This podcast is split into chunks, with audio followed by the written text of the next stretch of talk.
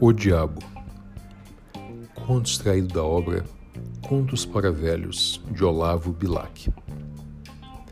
Tinham metido tantas caraminholas na cabeça da pobre Luizinha que a coitada, quando às dez horas apagava a luz, metida na cama, vendo-se no escuro, tinha tanto medo que começava a bater os dentes. Pobre Luizinha, que medo, que medo ela tinha do diabo. Um dia não pôde mais.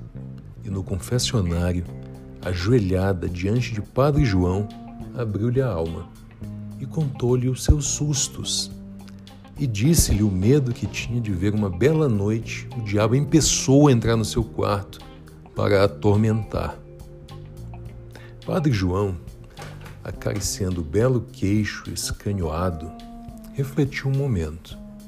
Depois, olhando com piedade a pobre e pequena ajoelhada, disse gravemente: Minha filha, basta ver que está assim preocupada com essa ideia para reconhecer que realmente o diabo anda a persegui-la. Para o tinhoso amaldiçoado, assim é que começa. Ai, Senhor Padre, que há de ser de mim?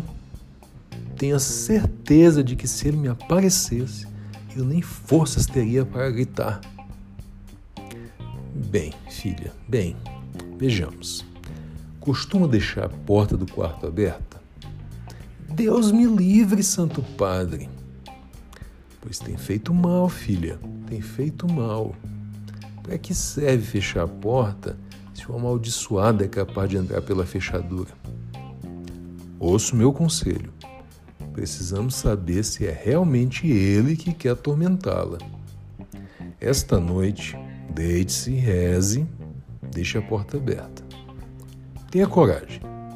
Às vezes é o anjo da guarda que inventa essas coisas para experimentar a fé das pessoas. Deixe a porta aberta esta noite e amanhã venha dizer-me o que se tiver passado. Ai, senhor padre, eu terei coragem? É preciso que a tenha. É preciso que a tenha. Vá.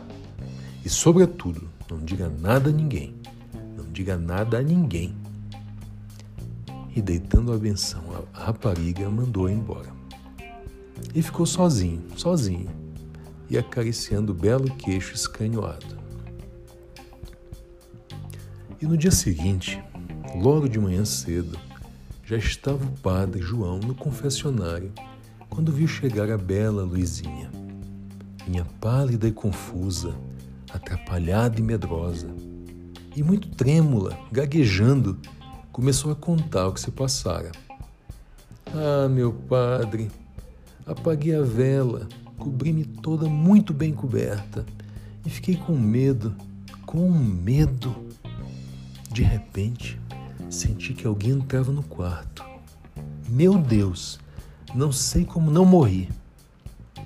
Quem quer que fosse, veio andando devagarinho, devagarinho, devagarinho e parou perto das camas. Não sei, perdi os sentidos e. Vamos, filha, vamos! Depois, quando acordei, não sei, senhor padre, não sei. Era uma coisa. Vamos, filha, era o diabo? Ai, senhor padre, pelo calor, parecia mesmo que eram as chamas do inferno. Mas. Mas o que, filha? Vamos! Ai, senhor padre, mas era tão bom que até parecia a mesma graça divina. Fim da história.